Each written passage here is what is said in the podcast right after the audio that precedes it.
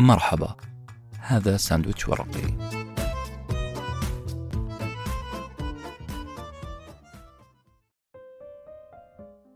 خلوني أسألكم سؤال. هل سبق وحبيتم مادة الفيزياء؟ شخصيا عمري ما حبيت مادة الفيزياء. الفيزياء بالنسبة لي شيء جامد. مجموعة قوانين أرقام تفسير للحركة والكتلة والكثافة. الفيزياء كانت مادة جامدة بالنسبة لي. لكني مضطر أعترف اليوم إني حبيت الفيزياء والفيزيائيين. لأني قرأت مقالة وكتاب طرحوا أهم سؤال ممكن يسأل للإنسان في القرن الواحد والعشرين. السؤال يقول هل أنت أيها الإنسان حجر على رقعة الشطرنج أم لوحة سريالية تضيف للحياة معنى؟ كتاب اليوم بعنوان مبدأ الاحتمالية. كالمستجير من الرمضاء بالنار. لطالما مر علي بيت الشعر هذا مرور الكرام.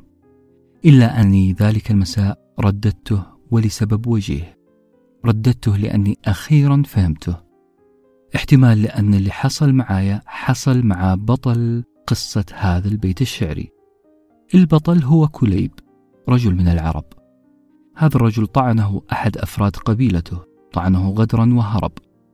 لكن ولحسن الحظ لم تكن هذه الطعنة قاتلة. استلقى كليب في مكانه مضرجا بدمائه. كان ينتظر العون وإذا بالعون يأتي على هيئة عمرو. عمرو هو فرد من أفراد قبيلة كليب. استجار كليب بعمرو لكن الأخير ما قصر. عمرو طعن كليب طعنة الرحمة طعنة لم تخب هذه المرة. ومن يومها والعرب تقول والمستجير بعمر عند كربته كالمستجير من الرمضاء بالنار. لا أعلم شخصيا ما هي المصيبة التي اقترفها كليب. ما هي المصيبة التي من أجلها تلقى طعنتين في الظهر بدم بارد. ولا أدري إن كان هناك بيت شعري أجمل من هذا البيت في وصف الخيبة التي يعيشها الإنسان حين يستجير وقت المصيبة بمصيبة أخرى. لكن أنا أعلم يقينا إني عشت هذا الشعور ذلك المساء. لأني كنت متوتر كنت متوتر جدا. أبحث عن أي مادة قراءة مريحة تخفف التوتر. طبيعي دخلت على النت واستجرت بمقال من موقع Psychology Today. لكنني من الواضح أنني استجرت من الرمضاء بالنار. فعلا المقال فعل معي. نفس فعلة عمرو بكليب. كنت أنتظر مقال مليء بالأمل والقوة وبقراءة سريعة وجدت أن معظم كلمات هذا المقال تطفح بالسلبية والاستسلام. مفردات تصورك كفريسة زي كلمة خداع، طعم، مصيدة، فريسة. كلمات سجانة زي مصيدة، شبكة وجدران عظيمة. كلمات متوترة زي قلق، خراب ومشاكل. المقال باختصار كان يلومني ويلومك ويلوم العيشة واللي عايشينها. مقال غير مغري للقراءة أبدا. حتى العنوان كان فيه كلمة سلبية. العنوان كان مشكلة الكمال. لكن عزيزي المستمع عزيزتي المستمعة خذوا مني نصيحة. لا تصدق المثل اللي يقول الجواب باين من عنوانه. لأن المقال أخلف توقعاتي صحيح أنه سطح المقال كان مليان بغبار الكلمات السلبية لكن بمسحة سريعة لهذا السطح بمنديل التأني والقراءة الواعية وجدته مقال عبقري بل عبقري جدا. المقال باختصار يقول سعيك وراء الكمال هو قيد. إذا سعيت للكمال دائما وابدا فأنت ستصبح حجرا على رقعة الشطرنج. نبدأ بكاتب المقال اسمه ميل شوارتز. شوارتز هو معالج نفسي أمريكي. كتب مقال يهاجم فيه نيوتن وكل من يتبع نيوتن. وهنا بدأت أفكر وأسأل نفسي مين اللي يتبع فكر نيوتن؟ الجواب ببساطة كل البشر أنا وأنت وأنتي. أو قد يكون أي إنسان يعيش حياته تحت شعار سأصل للكمال يوما ما. المؤلف ما هو شخص عادي. بحثت في السي في الخاص فيه فوجدته ألف كتاب كتاب اسمه مستفز نوعا ما. كتاب بعنوان The Possibility Principle How Quantum Physics Can Improve the Way You Think, Live and Love. ترجمة العنوان مبدأ الاحتمالية كيف تستطيع فيزياء الكم تحسين تفكيرنا؟ نعم أنتم سمعتوني صح. فيزياء الكم قد تحسن من نظرتنا للحياة. هل الكمال والسعي وراء الكمال مشكلة؟ ابدا ابدا ابدا. نحن البشر نحاول أن نصل للكمال. هذه سنة الحياة. كل إنسان عاقل يجب أن يتجنب الأخطاء أن يخفي العيوب وأن يصل لما يسمى بالكمال. هل يكره الإنسان انه يكون أجمل أنظر أقوى أكثر اكتمالا؟ هل السعي لأن أكون فلولس بلا عيوب هو شيء سيء؟ عجيب أمرك يا ميل فكيف تصف الكمال بالمشكلة؟ كيف تسمي عنوان مقالك مشكلة الكمال؟ هنا لابد أن أتدخل. لازم نفرق ما بين مفردة كامل ومفردة متطور. المشكلة في الإنسان هي استماتته لأن يكون كاملا، يعني بلا نواقص وبلا عيوب. هذه المشكلة في رأي المؤلف. لكن الشيء الطبيعي اللي ما فيه مشاكل هو أن نحاول أن نترقى في سلم التطور. تطور وظيفي، مالي، شكلي أو صحي. الخطأ أن يكون هدفك الوصول لنقطة معينة. نقطة يكون فيها الإنسان خالي من العيوب. نقطة إنسان بلا عيوب هي نقطة أشبه بالسراب. سراب واهي ومغرر. الوصول لنقطة الكمال هي معركة خسرانة مية في المية. لأننا في النهاية بشر نحن لسنا ملائكة. بالرغم من أنها تبدو عبارة تهكمية إلا أنها بالضبط هي لب المقال والكتاب. نحن لسنا ملائكة لسنا شموسا لسنا أقمارا وكواكب. إحنا ما إحنا كواكب في مدارات محددة نسير بلا إرادة. وبلغة دينية شوية نحن كبشر في الغالب مخيرين لا مسيرين. وبلغة علمية هي لغة ميل شوارتز. قد نكون الوحيدين في الكون من نمتلك هذه الخاصية إحنا ما إحنا جزء عادي من الكون. إحنا ما إحنا جزء تحكمه القوانين قوانين الحركة والفيزياء والكيمياء فقط. نحن بشر بإرادة. رسالة الكتاب تقول لنيوتن ومدرسة نيوتن نحن لسنا مجرد أحجار على رقعة الشطرنج. نيوتن وأتباعه هم أول المستهدفين من المقال والكتاب. الكتاب اتهم نيوتن وفكره بأنهما مشكلة المشاكل في عصرنا الحالي. السيد شوارتز يقول: نحن نتعامل مع الإنسان وحياة الإنسان بميكانيكية تشبه طريقة نيوتن مع الكون. لحظة، عند هذا التشبيه بدأ يحلو الموضوع في عيني. بدأت أسأل: وكيف عامل نيوتن الكون؟ لازم أدخل شوية في الفيزياء. نيوتن كانت نظرته للكون إنه كون كامل محبوك منضبط بقوانين محكمة. هذه القوانين تحكم كل شيء. بالأصح الكون ما فيه عيوب ما في شيء ناقص ولا زائد.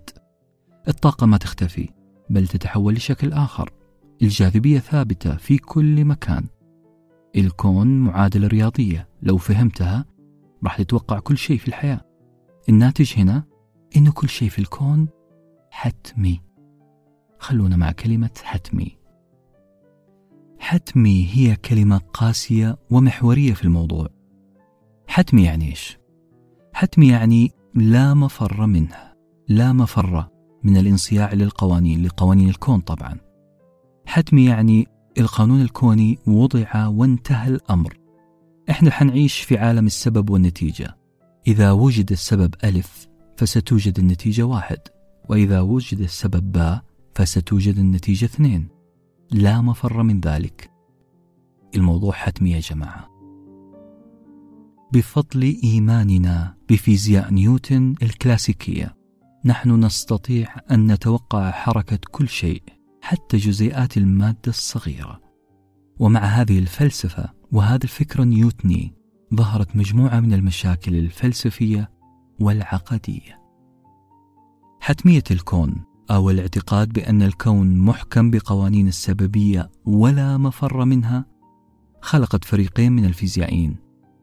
الفريق الأول ينظر للحتمية من منظور إيماني يعني يرى أن الكون خلق بقوانين محددة خلق بقوانين مسبقة.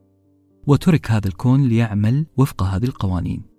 بمعنى آخر يوجد خالق لهذه القوانين. لكنها تركت تعمل بآلية. وهذه برضو حتمية لكنها حتمية إيمانية. هنالك فيزيائيون مؤمنون ومنهم نيوتن. أما الحتمية الثانية فهي حتمية لا تؤمن بقوة خارجية تسيطر على الكون. لا تؤمن بقوة خارجية خلقت هذه القوانين. ومنهم الفيزيائي لابلاس. ما علينا في الاثنين لأنه في الحالتين الإنسان وقع تحت عبودية الحتمية. الإنسان اقتنع بأنه ترس في آلة. يعمل مكرها وفق قوانين بآلية أوتوماتيكية محكمة. طيب خلينا نفترض إننا آمنا بهذه الحتمية. ماذا سيحصل لنا؟ باختصار أصبحنا نؤمن إنه من السهل التنبؤ بأحداث الكون زي هطول الأمطار مثلا أو حصول الزلازل. أو سقوط النيازك. كل شيء قابل للقياس والتنبؤ. طالما أن القوانين ومعادلاتها الرياضية موجودة نستطيع أن نعرف ماذا حصل وماذا سيحصل. المشكلة الحقيقية هنا أن الإنسان دخل هذه المعادلة. أصبحت حياتنا سهلة التنبؤ.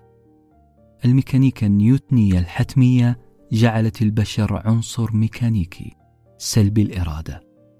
إحنا فقط ردات فعل متوقعة لمؤثرات معينة. الإنسان كأي شيء له قوانين تجعله يتحرك ويتصرف ويفكر بطريقة مثالية ودقيقة. هذا الشيء يتعارض مع مفهوم الإنسانية. ليه؟ لأننا في الحقيقة لسنا مثاليين كما يعتقد نيوتن في الكون. بل جزء من هويتنا الإنسانية هي النقص. الكتاب والمقال خلوني أسأل نفسي هل يصح أن نعامل الإنسان وكأنه آلة ميكانيكية محكومة بقوانين الكون؟ هل فعلا إذا عرفنا القوانين المسببة للغضب والفرح والحزن والحب فإننا سنستطيع أن نضبط ونتوقع ردات الفعل ردات فعل الإنسان طبعا هل نقدر نضبط الإنسان زي المنبه؟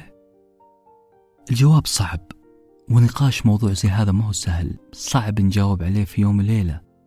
لأنها حرب حرب فكرية أخذت قرون وقرون بين المفكرين والفلاسفة. حرب يسموها بارادايم وور حرب مناهج البحث. أعتقد عشان نقدر نجاوب على هذا السؤال بشكل مبسط جدا لازم نأخذ فكرة عن طرفي هذه الحرب حرب مناهج البحث بارادايم وور في البدء كان الإنسان يحتكم لمصادر معرفية معينة يعني مثلا العقل المجرد الدين والفلسفة والحدس. كل هذه كانت وسائل من خلالها نصل للحقيقة نصل للصح والخطأ. إلا أن المنهج العلمي ظهر واستفحل سيطر على الكرة الأرضية ومن عليها.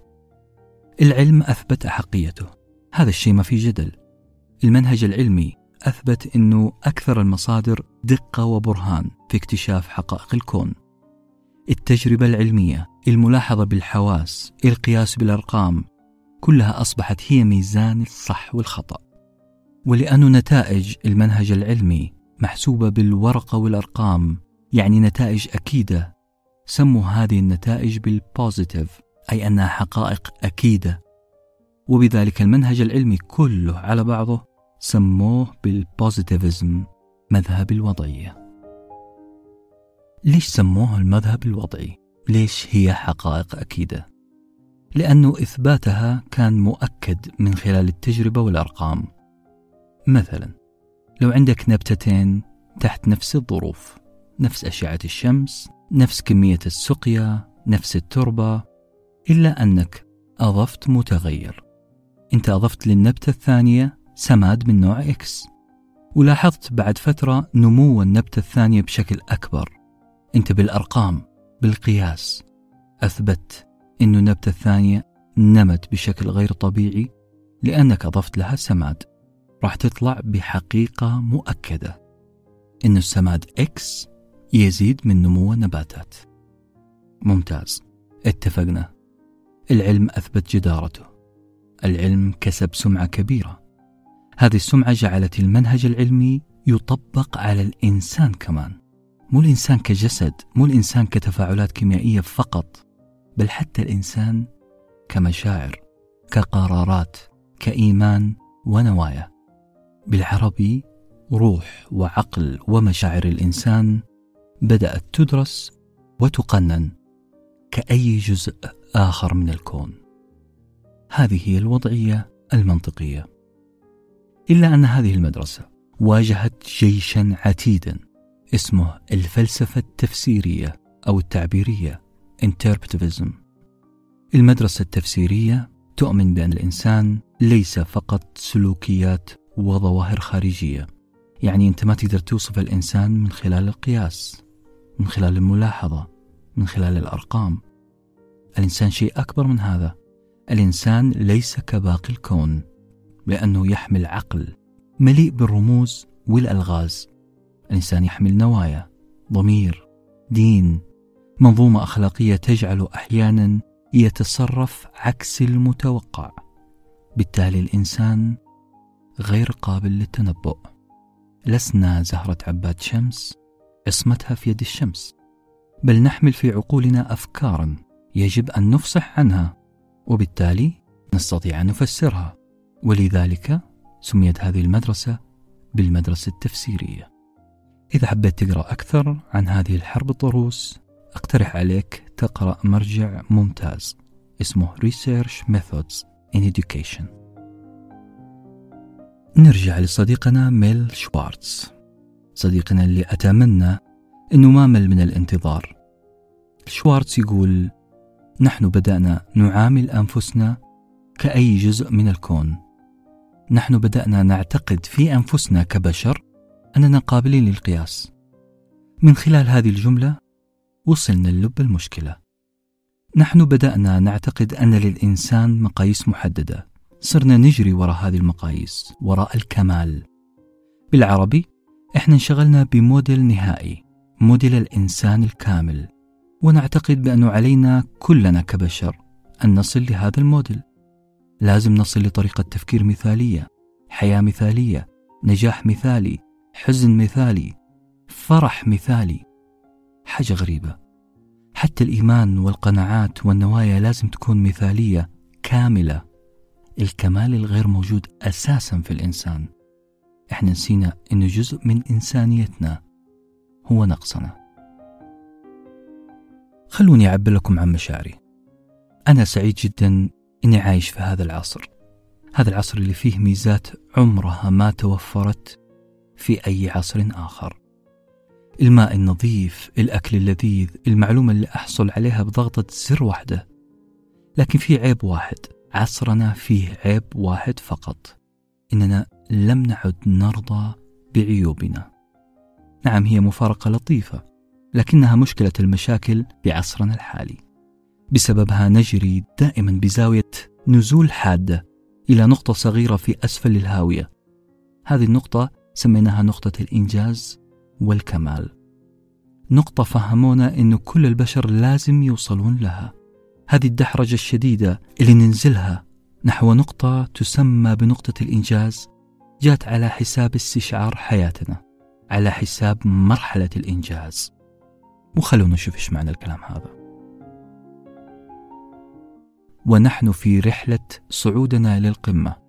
كان من المفترض أن نلحظ من الشبابيك على الجانبين كل خيرات الدنيا. نحن نعيش في حالة غيبوبة مؤقتة. لا نرى فيها إلا نقطة إنجاز في الأمام. وكأننا خيول سباق. يخفي ذلك الغطاء الجلدي كل شيء على يميننا ويسارنا. لا يوجد شيء إلا في الأمام. الهدف هو الوصول بأسرع طريقة وفي خط واحد فقط. هذا هو السلوك الذي يحذر منه المؤلف. سلوك الانغماس في الإنجاز. Achievement Oriented Behavior. خلونا نبسط فكرة الانغماس في الإنجاز من خلال استعراض كرة القدم. قبل فترة انتهى كأس العالم. العرب شاركوا فيه وفشلوا فشلا ذريعا. بعض الناس كانوا يتحدثون عن المستوى. أهم شيء أن نقدم مستوى مرضي ومشرف والبعض الآخر قال لا يهم المستوى المهم النتائج. وأنا معهم في هذه النقطة. كرة القدم هي نتائج فقط. كرة القدم لعبة نظمها أشخاص وضعوا لها قوانين وخصصوا جائزة هي كاس أو ميداليات ذهبية. هؤلاء الأشخاص اعتبروا أن الإنجاز هو تحقيق الكاس عشان تحقق الإنجاز على 22 لاعب أن يحاولوا إدخال كرة في مربع معين. هذه هي قوانين كرة القدم. والإنجاز هو أن تسجل والفشل هو أن يسجل فيك. أما حكاية المستوى الاجتهاد الإرادة اللعب النظيف فهي كلها كلمات ما تأكل عيش. الإنجاز فقط في عالم كرة القدم هو ما وضعته الفيفا لك. حاضر وعلى عيني وعلى راسي يا فيفا. أنا موافق على هذا الكلام. طالما إحنا نتكلم فقط عن كرة القدم لكن لازم ننتبه إن قوانين الفيفا الصارمة والمحددة بدقة لمفهوم الإنجاز والكمال غلط أطبقها في حياتي العامة لكن اللي حاصل في الواقع شيء آخر تماما. إذا كان شكسبير يقول وما الدنيا إلا مسرح كبير فأنا أقول وما الدنيا إلا ملعب كبير إحنا نعيش نفس وضع كرة القدم. نحن نلهث وراء كأس وميداليات ذهبية. هنالك فائز واحد هو الذي يحقق ما وضعته الفيفا. نعم نحن نعيش حياة كأس عالم كبير جدا. هنالك فائز واحد وتعساء كثر. سيكون احتمال خسارتك هو احتمال كبير جدا. إذا فكرت بطريقة الانغماس في نقطة الإنجاز. زي ما استسلمت فرق كرة القدم لدستور الفيفا إحنا كمان استسلمنا لدستور مرسوم مسبقا. مثلا الإنجاز وظيفة معينة الإنجاز معايير جمال معينة الإنجاز جائزة أو راتب أو عشوة في مكان معين الإنجاز سفرية لمكان محدد. أصبح مفهوم النجاح والإنجاز ضيق جدا لدرجة أنه ممر النجاح صار مزدحم بالبشر كل واحد يدف الثاني. بينما الطرق والمسارات الأخرى فاضية تماما لكن لا يلتفت إليها أي أحد. وما هو سبب هذا الازدحام؟ ما الذي جعلنا كلنا نمشي في خط واحد في نفس المسار؟ هذا هو السؤال الوجيه. جواب هذا السؤال الوجيه يتلخص في كلمة واحدة. الفكر أولا. فكرنا يجب أن يتسع ليعيد تعريف الإنجاز. لكن هذا الشيء صعب شوية. صعب في زمن وسائل التواصل وسائل التواصل اللي هي المشكلة الرئيسية لسلوكياتنا. إحنا كل يوم نقارن أنفسنا بالآخرين. إحنا وضعناهم نموذج قدوة وبلا وعي. أصبحوا هم من يشكلون مساراتنا. هم من يحدد هل أنت منجز أم لا. أصبحنا مجموعة كواكب تسير في أفلاك محددة. يجب أن نسيرها بسرعة معينة بشكل وطريقة حددتها لنا هذه النماذج. هذه الميكانيكية الآلية التي وجدنا نفسنا جزء منها هي التي جعلتنا لا نكترث بالمستوى فقط نفكر في النتيجة. وأنا أقرأ هذا الكتاب تذكرت كتاب آخر كتاب عن تربية الأبناء اسمه Raising Happy Confident Kids. كان فيه نصيحة عظيمة تقول لا تسأل ابنك الرياضي عن النتائج بل اسأله هل استمتعت باللعب؟ إلى أي مدى استمتعت؟ الكتاب يقول يجب أن تسأل ابنك أو ابنتك عن ال process عن عملية اللعب وليس عن ال result عن نتيجة اللعب ليست الفكرة هنا أن نغفل النتائج تماما لا نحن نحتاج أن نحقق نتائج جيدة لكن يجب أن نحققها بأسعد نفسية ممكنة هذه المفارقة هذه النقطة المهمة بالمختصر المفيد في النهاية نقول يجب أن نتخلص من الثقافة المتمحورة حول الإنجاز بمفهومه الضيق. علينا أن نتمتع برحلة تحقيق الإنجاز قدر المستطاع. مقالة اليوم تقول عصرنا دخل مرحلة حرجة تجبر الجميع على عبادة الأرقام النتائج والكمال. أنا ما أستبعد في يوم أنه سينتقد واحد فينا قوس قزح لأن ألوانه ما هي اتش دي قوس قزح لم يمثل مفهوم الكمال من ناحية دقة الألوان. هذه هي المشكلة الحقيقية اللي ممكن تواجهنا مستقبلا. برغم النبرة الساخرة في هذه العبارة لكن هذا هو الخوف. نحن وبلا وعي نفسد متعة اللحظة. نحن نفسد استمتاعنا بأنفسنا وحياتنا. لأننا نقيم أنفسنا لنماذج تدعي بأنها كاملة. خذ عندك الكمال في شكل الأنف الشعر الجسم الوظيفة الحالة المادية. المشكلة ببساطة طالما أن الإنسان كائن يعتريه النقص وطالما أننا نعيش عصر لا يرضى إلا بالكمال فالنتيجة تقول نحن لن نصل لحالة الكمال وبالتالي لن نصل لحالة الرضا عن وضعنا أبدا. ميل شوارتز يقول أنه يقدم استشارات لمجموعة أشخاص استشارات نفسية. هؤلاء الأشخاص ليسوا مرضى بهذا المرض مرض البحث وراء الكمال. لكن هؤلاء الأشخاص يستخدمونه كعلاج. كلام غريب. يقول شوارتز اقتناء الكماليات أول بأول ما هو إلا قناع نخفي به حالة عدم الأمان أو عدم الثقة. قد يكون هناك سبب عملي وراء اقتنائنا لبعض الكماليات. آمنا بالله. لكن المبالغة في إكمال حياتنا بمستلزمات الكمال بالإكسسوارات ما هو إلا علاج لرفع منسوب الثقة فينا. للأسف هذا العلاج لا يعدو كونه مخدر موضعي. مخدر موضعي مؤقت. حالما ينتهي مفعوله يعود لنا الشعور بعدم الثقة. مو بس يعود لنا بل ممكن إنه يتضاعف عشرين مرة. ليه عشرين مرة. الباحث عن الكمال غالبا يكون أكثر حساسية من أحكام الآخرين عليه لأنه عمل ولبس وصرف وتعب جدا عشان يحصل على فيدباك إيجابي. أي كلمة تشكك في هذا المجهود أي ملاحظة علي راح تزعلني. لأنه رأي الناس كان هو الهدف. لازم الناس ترضى عن مستوى الكمال اللي حققته. عارف أنت إيش سويت في نفسك؟ عارفة إيش سويتي في نفسك؟ أنت استغنيت عن مفتاح الرضا اللي كان في يدك وسلمته في يد الآخرين. طالما أنه هدفي الكمال طالما أنه هدفي عدم وجود نقص فيني فإن أي إشارة بطرف الإصبع تجاه النقص اللي أكيد متواجد فيه راح يدمرني.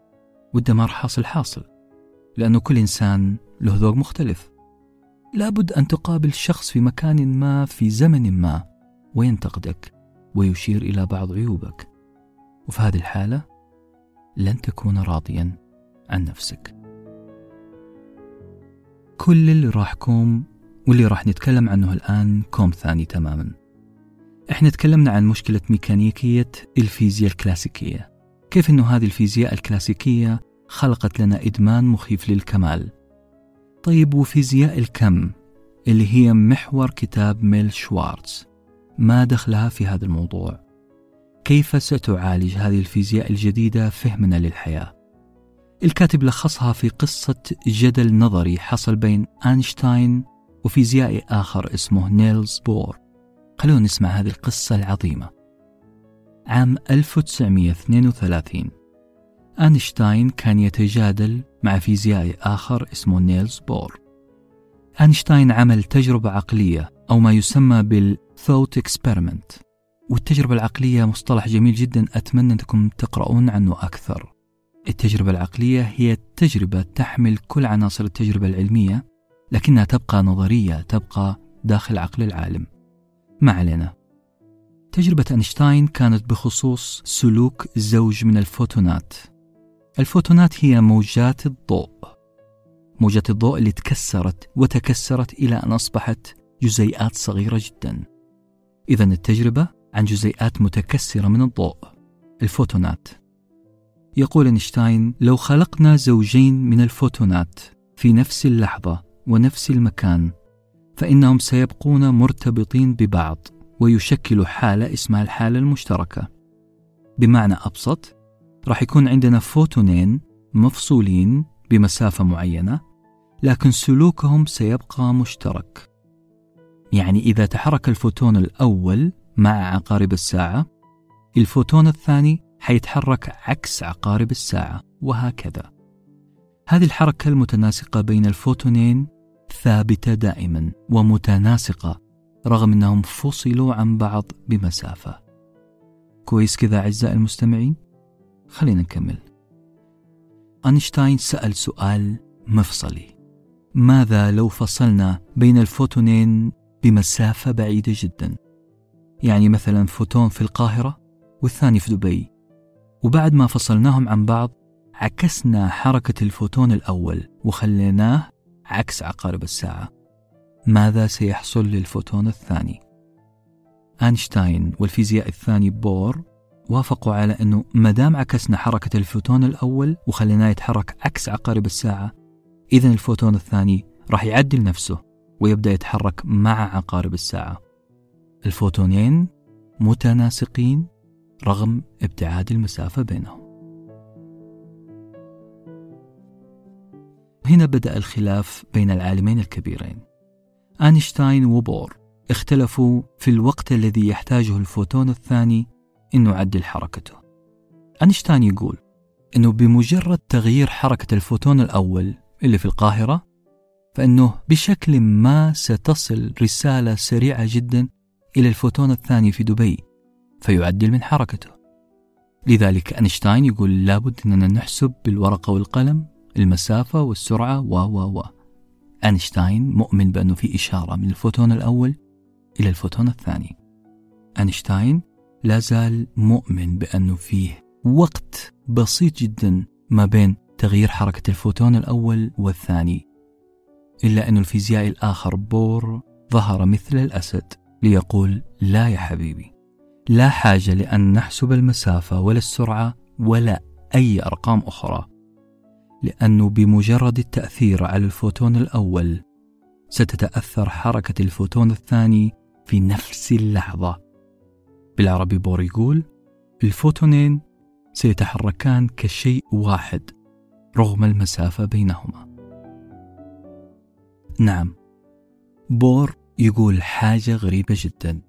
بور يقول أنه لا حاجة لأن يعرف الفوتون الثاني بأن حركة الفوتون الأول تغيرت. الاثنين سيتحركوا وكأنهما نفس الجسم كأنهم شيء واحد. ليه؟ نيجي هنا لأغرب سبب ممكن تسمعه في حياتك. لأن الكون كله مشبوك في بعض في حالة يسمونها التشابك الكمي entanglement. عارفين هذا الشيء إيش معناه؟ معناه أن كل شيء في الكون مربوط بشيء آخر في مكان آخر. رغم أننا أنا وأنت يمكن في الجزيرة العربية لكننا سنتأثر بشيء يحصل في الصين الآن. سنفكر في نفس الشيء سنتفاعل في نفس اللحظة. بور وفيزياء الكم قلبت الطاولة على نيوتن وفيزياءه الكلاسيكية. قلبت الطاولة على حتمية السبب والنتيجة والوقت بينهما. أعلم عزيزي المستمع عزيزتي المستمعة أنه هذا كلام مجانين. أنا قلت كذا برضه لكن هذا ما تؤكده كتب الفيزياء. هذا ما يؤكده ميل شوارتز وكل المراجع اللي حاولت أبحث فيها في موضوع فيزياء الكم. حدث في اليابان يؤثر في إنسان آخر في ألاسكا. كلام المجانين هذا تم إثباته معمليا. أعيد وأكررها عشان تتأكدوا. تم إثبات ال entanglement معمليا بعد خمسين سنة من هذه المناظرة بين أينشتاين وبور. تم إثبات خطأ نيوتن وتم إثبات أنه لا حاجة لأن يرسل الفوتون الأول أي إشارة للفوتون الثاني عشان يغير حركته. التواصل كان لحظي. الفوتونين كانوا مربوطين ببعض وكأنهما شيئا واحدا. تم إثبات هذا الشيء معمليا مو مرة بل آلاف المرات آخرها عام 2015 عزيزي المستمع عزيزتي المستمعة إحنا إيش يهمنا في هذا الموضوع؟ إيش يهمنا في فيزياء الكم والفوتونات؟ العلماء بدأوا يكدسون الإثباتات التي تشير أن هذا الشيء لا يحصل فقط على مستوى الفوتونات لا يحصل على المستوى المايكرو الصغير بل ال macro الأكبر. يعني على الحشرات مثلا على الحيوانات الصغيرة على الإنسان. المؤلف وبعظمة لسانه يتساءل قائلا هل يمكن الاعتماد على فيزياء الكم لتفسير حالات التشافي اللحظي؟ حالات اشتراك التوائم في نفس المشاعر. هل نقدر نفسر قانون الجذب الدعاء والتخاطر؟ عني أنا شخصيا ما أبغى أجازف وأتحدث عن هذا الموضوع. خليني متحفظ زي ميل شوارتز وناخذ الشاهد من هذا الموضوع. إنه أجيالنا غاصت جذورها في حتمية نيوتن. حتمية نيوتن اللي صعبت علينا التفكير خارج إطار السبب والنتيجة. فيزياء نيوتن خلتنا نفكر بآلية ضيقة جدا. ونعيش حياة خياراتها أقل وأقل. نحن وباسم العلم ننظر للكون على أنه أجزاء وليس نسيجا متكاملا. نحن لا نرى الصورة كاملة. صحيح أننا نستطيع وصف ما نراه في التلسكوب أو في الميكروسكوب بدقة لكن ما نراه في التلسكوب ليس سماء وما نراه في الميكروسكوب ليس الإنسان. نحن نرى جزء للكل. أنا معاكم. أنه من الجيد أن نرى جزء من الكون لغرض الدراسة عشان أغراض عملية علمية بحتة. زي مثلا أن تدرس مكونات كريات الدم البيضاء مثلا.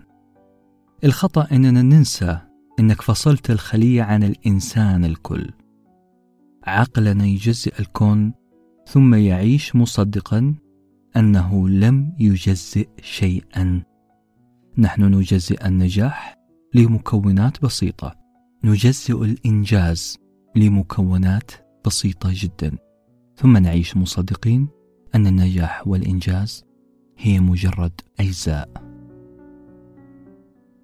يصارحنا ميل شوارتز عن أحد مراجعيه. أحد مراجعيه اسمه روجر كان يعاني من قلق كان يعاني من تفكير وسواسي واكتئاب. ما كان شيء مفاجئ أن نعلم أن علاقات روجر الاجتماعية ووظيفته تدهورت فوق البيعة. شوارتز يقول أنا كنت متأكد أن مشكلة روجر هي عدم تقديره لذاته. كانت رحلة علاجه عبارة عن تحريره من الإدمان إدمانه للتحليل. بشكل أدق روجر كان يعاني من تحليل مشاكله كأجزاء دقيقة. روجر عمل تحليل الدم عشان يعرف يمكن المشكلة سببها حساسية في الأكل. ممكن سببها اضطراب النوم حتى احتمالية أنه عنده حساسية من فراش السرير. يقول شوارتز علاجي له كان أن يتوقف عن النظر للأسباب وكأنها أسباب خارجة عنه. الأسباب كانت داخلك أنت يا روجر. السبب الرئيسي هو تقديرك لذاتك. كان منخفض جدا. معظم مشاكلنا الذهنية والعاطفية ليست هي المشاكل الرئيسية اللي المفروض نحلها أو زي ما سماها ميل شوارتز هي مشاكل by-product بضاعة فوق البيعة جانبية ثانوية. نحن ننظر عادة لمشاكلنا بنظرة اختزالية. يعني مثلا سبب زعلي هو شجار مع فلان. سبب انزعاجي هو عدم تحقيقي لكذا. سبب قلقي هو عدم وصولي لكذا. هذا اختزال للمشكلة. هذا اختزال للمشكلة في سبب محدد ودقيق. لا للأسف. الزعل والانزعاج والقلق كلهم قشرة رقيقة للمشكلة. نظرتنا هذه تحليلية تجزئية كسرت حياتنا إلى سبب ونتيجة. وبسببها صرنا ننظر للمشكلة الجزء بمعزل عن الكل. فيزياء الكم أتاحت لنا فرصة أن ننظر بنظرة جديدة للحياة، أن نغير نظرتنا تغيير راديكالي قوي جدا بسبب مبادئ فيزياء الكم. أنت ستخلع نظارة الجزء اللي اخترعها لك نيوتن. هاي النظارة اللي جعلتك تفكر بأنك في عزلة من الكون. أنت حتلبس نظارة جديدة. هذه النظارة سترى فيها أنك لست وحدك. أنت مربوط في كل شيء في الكون. أنت تشارك حركة الكون ركزوا على كلمة تشارك لأنها مهمة جدا. هذا التغيير له تبعات في ذهنك وسلوكك. بحسب كلام شوارتز أول هذه التبعات أنك ستمتلك نظرة تشاركية أكثر في الحياة. أنت ستتحول من حالة الكينونة being إلى حالة الصيرورة becoming. من حالة سكون إلى حالة متسقة مع الكون. وهذا الكلام فلسفي عقائدي خطير شوية. النظرة النيوتنية الميكانيكية. حتمت علينا أننا نشوف أنفسنا كعناصر منفصلة عن أي شيء في الكون. نحن لا نتحرك إلا إذا حركنا شيء آخر. هذا الشيء هو مصدر القوة والحركة حاجة خارجة عننا external force. هذه النظرة نوعا ما يسموها موضوعية objective. هذه النظرة تخرج الإنسان من دائرة التأثير. فيزياء الكم بالمقابل لا.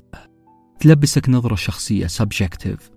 أنت حتأثر في الكون والكون يؤثر فيك.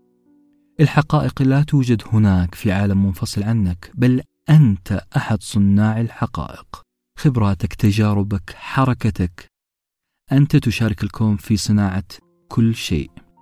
المشاركة هي أول شعور. سيغير لك حياتك من صفر إنجاز إلى ألف إنجاز. كونك تشارك الكون في هذه الحركة فبدون سابق إنذار أنت ستبدأ معاملة الكون معاملة مختلفة. كأن الكون من لحمك ودمك. هذه هي وصفة المؤلف أو وصفها العجيب الآخر لما قال عندما تبنيت أنا مبدأ أنني جزء من الكون انتشيت بشكل عجيب. نفس النشوة التي أشعر بها عندما أشاهد في التلفزيون صور حية لأناس يحتفلون بالسنة الجديدة. ناس من الصين من الشرق الأوسط من أوروبا من أمريكا. وجوه مبتسمة تشاركنا نفس الفرحة. إحساسي ليس فقط هو سعادة لمشاهدة تلك الابتسامات بل إحساسي كان شعور بالسعادة الرهيبة. أننا كبشر شيء واحد نلتف حول نقطة واحدة. هذا الشعور أحسسني باطمئنان شديد. بأنني لست وحدي. فيزياء الكم تسعى لتخفيف حدة الفردانية فيزياء الكم تنمي فيك روح التعاطف مع الغير روح التعاطف مع الكون. من حقك الآن أن تسأل عن خطة عملية عشان نتجاوز حالة عدم الرضا عشان نتجاوز حالة السعي خلف سراب الكمال. في خطة سريعة قدمت في المقال وفي الكتاب. أولا اقبل نفسك أو بالأصح حب نفسك.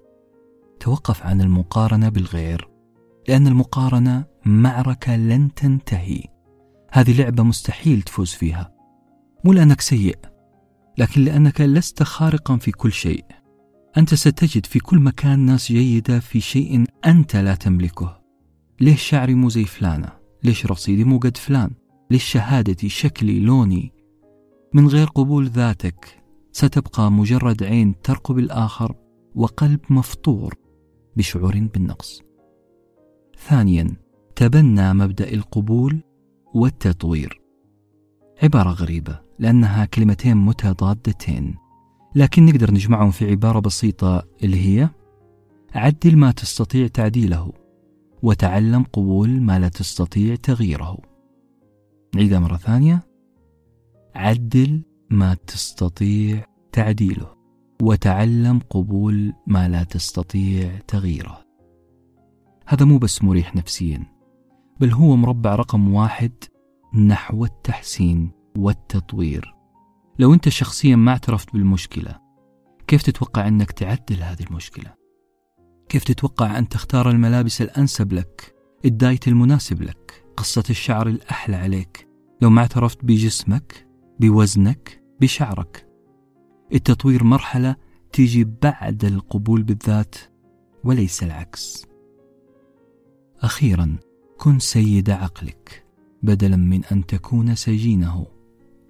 وهنا نرجع لنيوتن واختزال الأفكار في رأس الإنسان على أنها مجموعة تفاعلات كيميائية ونبضات كهربائية تحرك تروس لحمية بطريقة آلية. نحن لسنا هذه الآلة. بهذا الفهم سنبقى كبشر تحت رحمة الكيمياء الحيوية. بدلا من الاعتقاد أن الدماغ بميكانيكيته وكيميائه هو مصنع الأفكار اعكس الجملة وقل إن الأفكار هي مصنع الدماغ. عشان نخليها عبارة سهلة للحفظ وعشان تسجلها في نوتتك نقول ليس الدماغ مصنع الأفكار بل الأفكار هي مصنع الدماغ. ما تغذي به دماغك هو ما يصنع هذا الدماغ. وإذا كنت تعتقد أن هذه العبارة الأخيرة مجرد عبارة إلهامية مثالية أحب أوضح شيء. بفضل الاكتشافات الجديدة في علم النيوروبلاستيسيتي أو اللدونة العقلية. اكتشف مؤخرا أن العقل يعيد تشكيل نفسه يعيد تشكيل ترابطاته العصبية طوال عمرك وليس فقط في مرحلة مبكرة من الحياة. يعني بشكل مبسط. تخيل نفسك تمشي على الشاطئ ثم تلتفت للخلف لترى آثار خطواتك على الأرض. قدماك هي اللي صنعت هذه الآثار وليس العكس.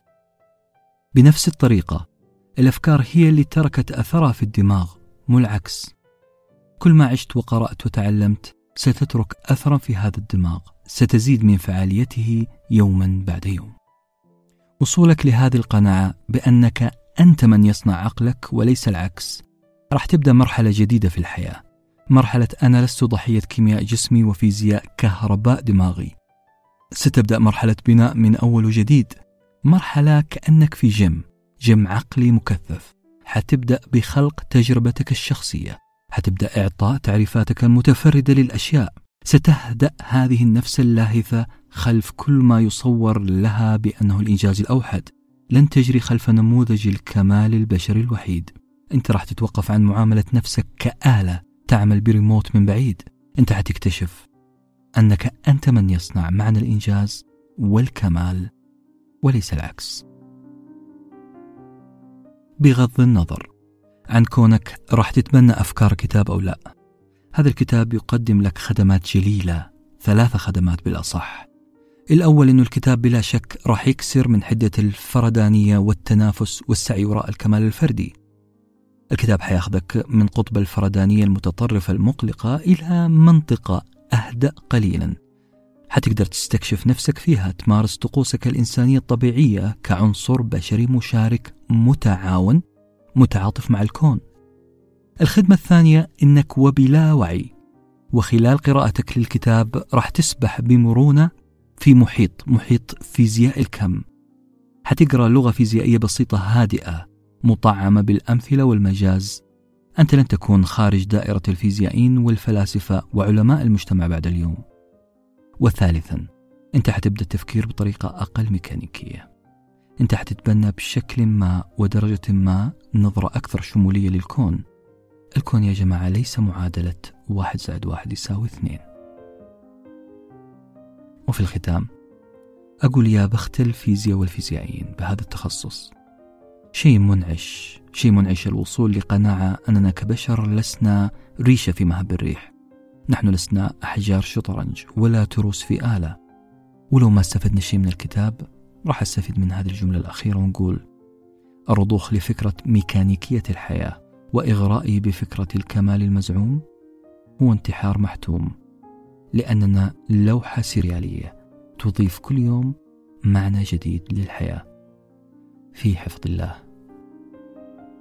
كنتم مع ساندويتش ورقي وجبة معرفية نتشارك لذتها.